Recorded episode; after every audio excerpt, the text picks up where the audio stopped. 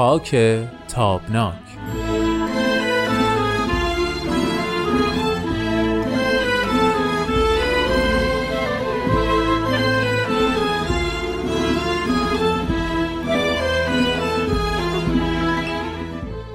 دوستای خوبم همراهان صمیمی برنامه خاک تابناک. خوش اومدید به یک قسمت دیگه از این مجموعه برنامه ها من هومن عبدی هستم به اتفاق همراه همیشگی برنامه امید فراهانی عزیز به شما خوش آمد میگیم و ازتون دعوت می‌کنیم که تا پایان برنامه های امروز با ما همراه باشید.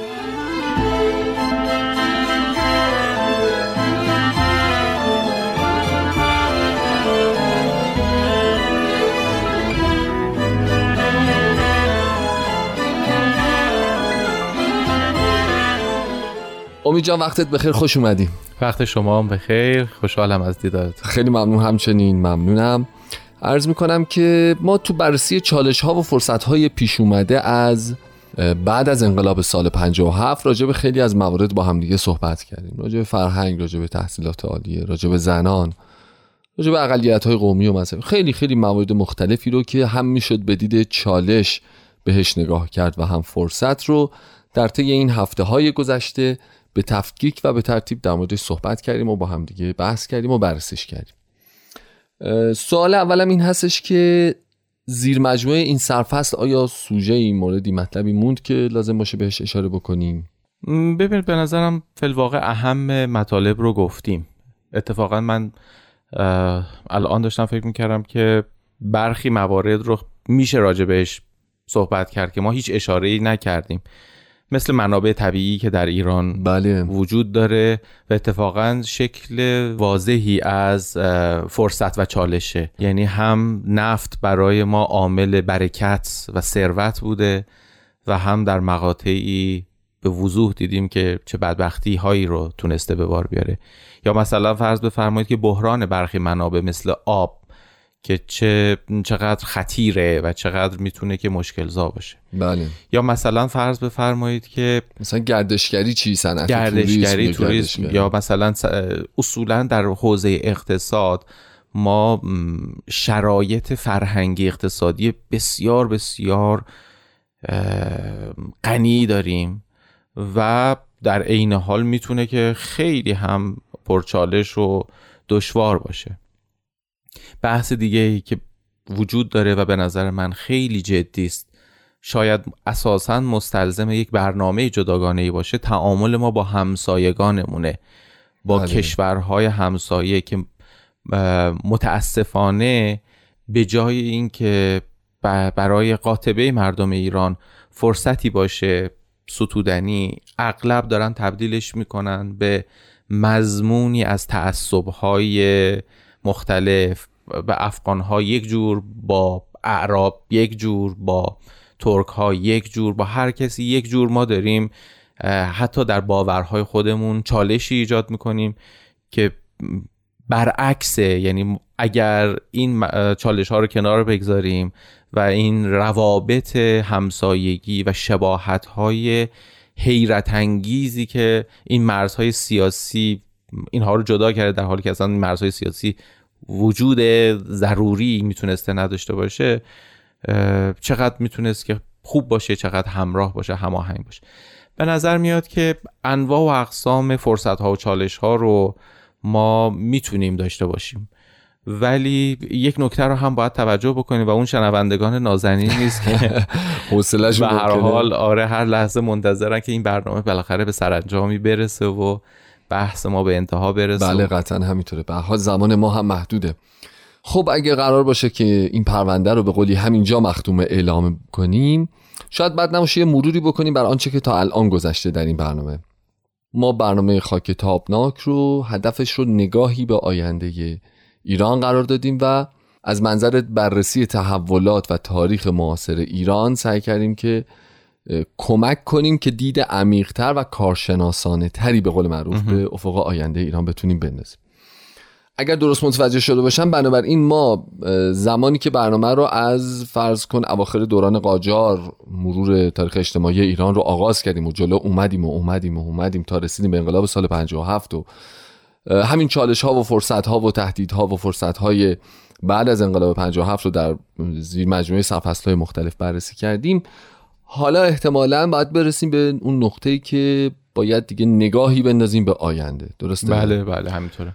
خب سوالی که به وجود میاد اینه که ما حالا چجوری مثل همان مثل همین مسیری رو که تا الان طی کردیم همین شکلی در واقع قراره به آینده نیم نگاهی داشته باشیم یا تقسیم بندی می‌کنیم زیر فصل تیترهای مختلف سوژه های مختلف به قول اینجایی ها کتگوری های متفاوت یا نگاه کلی خواهیم داشت. چجوری بله. روند کاریمون؟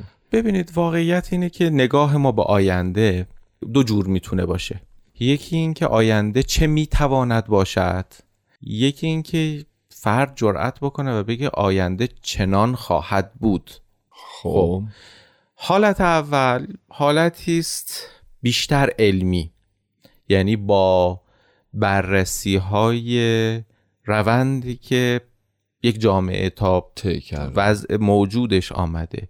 درست. با توجه به احتمالات تحولات جهانی با توجه به فرصت ها و چالش ها و پتانسیل هایی که در یک جامعه ممکنه موجود باشه یک جامعه شناس و مورخ می‌تونه که یه حدسایی بزنه و بگه که به نظر من با توجه به این فاکتورها آینده چنین می‌تواند چنین باشد. می‌تواند باشد.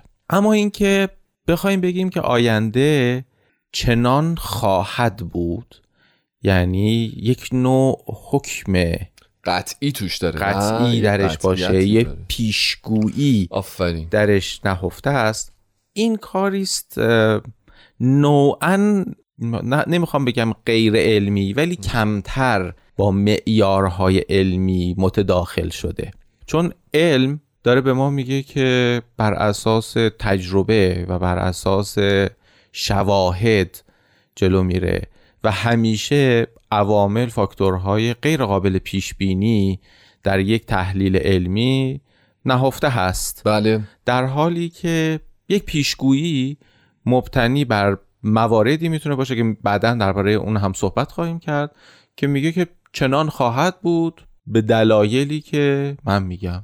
خب پس ما روش دوم رو عملا اجرا نخواهیم کرد که طبیعتا منطقیه. چرا اتفاقا اجرا خواهیم کرد؟ حالا اتفاقا داشتم میگم حیف شد که برنامه ما رادیوییه ولی یه از این کلا شیپوریا و یه شنل و یه گوی درخشان و حالا راجع به این مفصل صحبت خواهیم کرد ولی من تصورم اینه که ما به هر دو و هر دو گزینه مجبوریم که بپردازیم, بپردازیم. حالا عرض می‌کنم بشه ترتیب. دوستان قضیه داره بیش از اون چیزی که فکرشو می‌کردیم حساس جالب و شنیدنی میشه.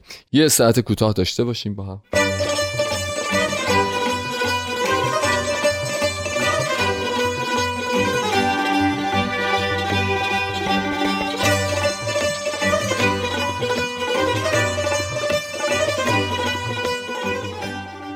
دوستان خوبم خسته نباشید. با خاک تابناک همچنان همراهید.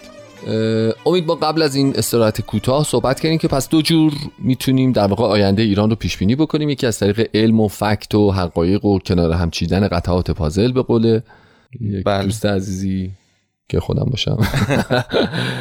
و یه روش دیگه هم که پیشگویی مبتنی بر روش های غیر علمیه. من اسمشون می‌ذارم آره. علمی. درسته؟ یعنی حالا فرا علمی. فرا علمی بله. کشف و شهود ما بعد و طبیعه ما ورا و طبیعه. بله. واقعا چه بله. اسمی بله همه اینا نوعا می‌تونه باشه. خب. سوال اولی که برای من به شخص پیش میاد و من مطمئنم برای شنونده اونم پیش اومده این هستش که چجوری میشه که ما همزمان هر دو تا سیستم همزمان می‌بریم جلو اصلا؟ ببینید بس من اول هر کدوم اینا رو یه خورده توضیح بدم بعد میگم که همزمان هست یا نه. بله. ببینید روش یک جور پیشگویی غلط پیش بینی علمی آینده. روشی است که شما میایید روندها رو مورد تجزیه و تحلیل قرار می‌دید. بله بله. کاری که ما در طی نمی‌دونم سی چهل جلسه ای که در خدمتتون بودیم انجام دادیم. دقیقا خواهش و بعد اینها رو به صورت یک خط سیر در نظر می‌گیریم تا برسه به یک به دوره معاصر. بله. دوره معاصر فلواقع دورانی است که از آخرین نقطه عطف عمده تا زمان حال رو ما می‌تونیم حالا این نقطه عطف در تاریخ معاصر ایران مثلا می‌تونست که ما فرض کردیم انقلاب اسلامی.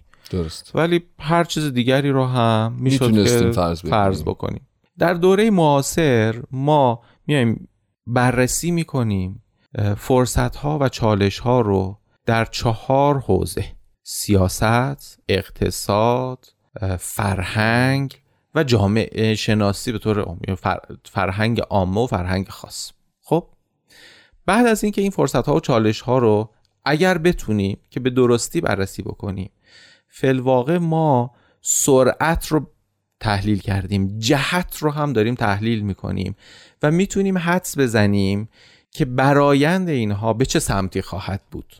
خب درسته. اینها حدس های علمی هستن. تئوریک میشه که بررسیشون کرد.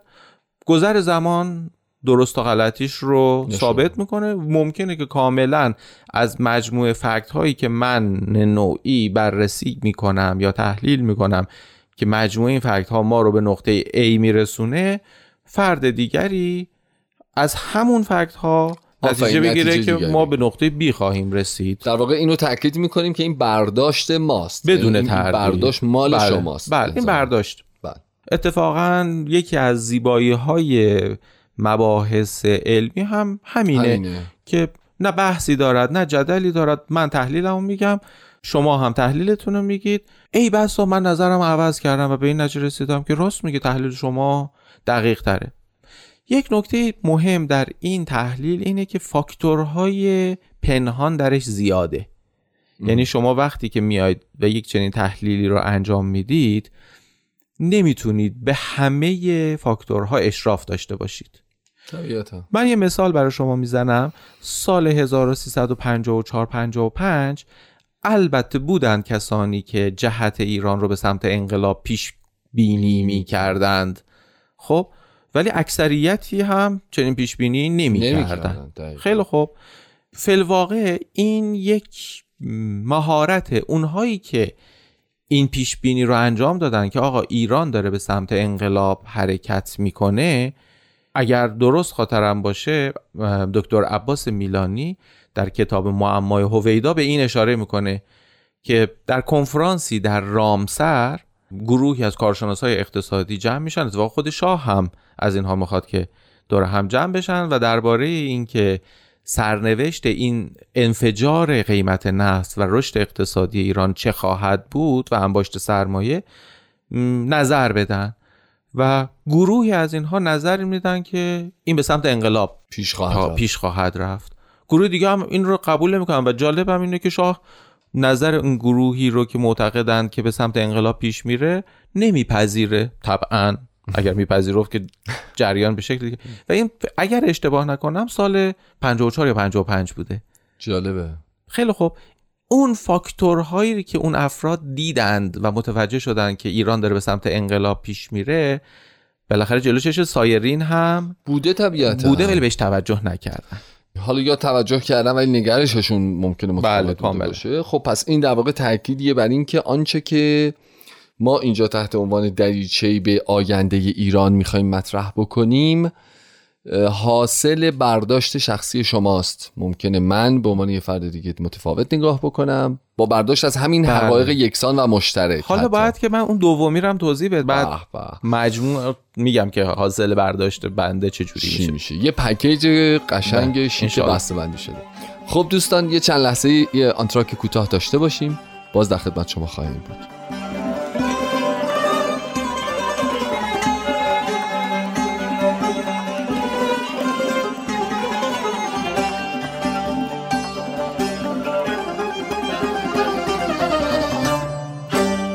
دوستان عزیز همونطور که تو قسمت های قبلی شنیدید امروز امید توضیح داد برامون که چگونه و با چه مکانیسمی ما می‌خوایم بپردازیم به بررسی آینده ایران. تو بخش قبلی توضیح داد که یک روش روش علمی مبتنی بر حقایقیه که تحلیل شده بررسی شده و حالا یک نموداری جهت آینده ازش استخراج میشه که خب طبعا ممکنه به تعداد هر کدوم از ما بردارها و جهت این نمودار متفاوت باشه. و نکته دوم که امید می‌خواد الان بهش اشاره بکنه و اونم بخش دوم در واقع بله. چی بگم آینده نگری. آینده نگری. آینده نگری من ترجیح میدم اسمش رو بگذارم آینده نگری مبتنی بر باور.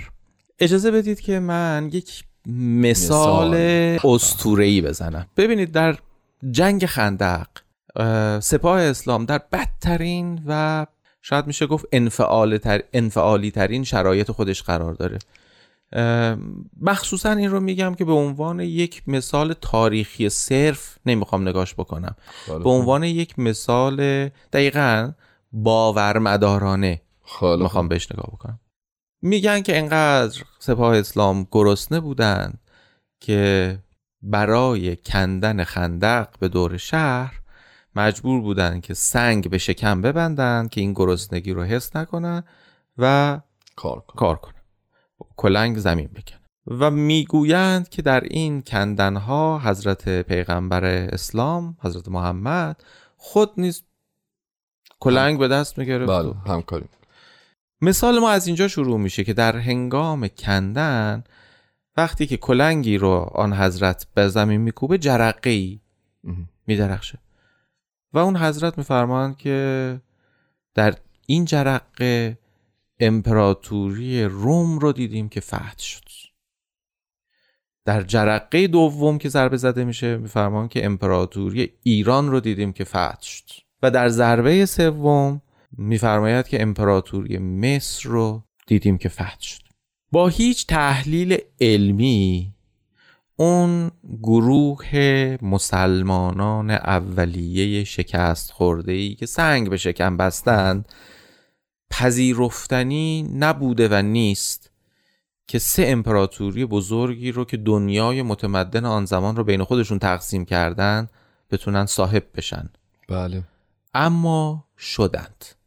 چه اتفاقی اینجا افتاد؟ فیل واقع کسانی که در اون زمان یا در این زمان میگن که نمی‌شد. مگه میشه که بر اساس محاسباتی که ما می‌کنیم بر اساس تاریخ همین نکاتی که من گفتم. شما تاریخ رو نگاه بکنید تاریخ قوم عرب جاهلی رو نگاه بکنید تهدیدها و چالشها و فرصتهاشون رو هم نگاه بکنید. اینها می‌تونستن سه تا امپراتوری بزرگ رو بگیرن. اما یک نکته ای رو که من در صحبت قبل گفتم که در یه جاهای دیده نمیشه اما حضور داره داره. اون ایمان و باوریه که اینها داشتن که ما می‌گیریم. چرا؟ چون پیغمبرمون گفته باید بگیریم. خب؟ و وقتی او گفت می‌شود. بله.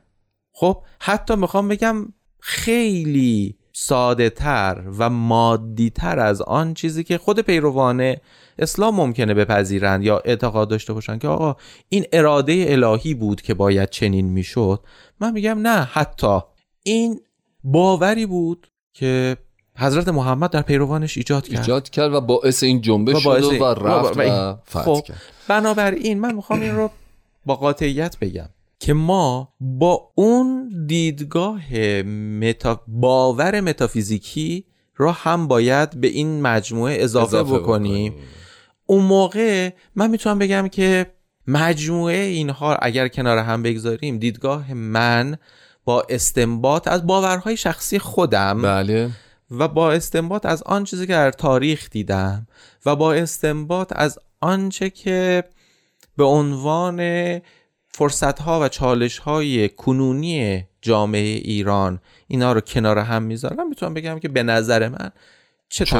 آینده ای در انتظار در ما. انتظار ما. پس تا هفته آینده بی صبرانه منتظر برنامه آینده ما باشید از این به بعد به نظر می‌رسه که بسیار برنامه شنیدنی تر خواهد شد امید جان خیلی ممنونم. خسته نباشین.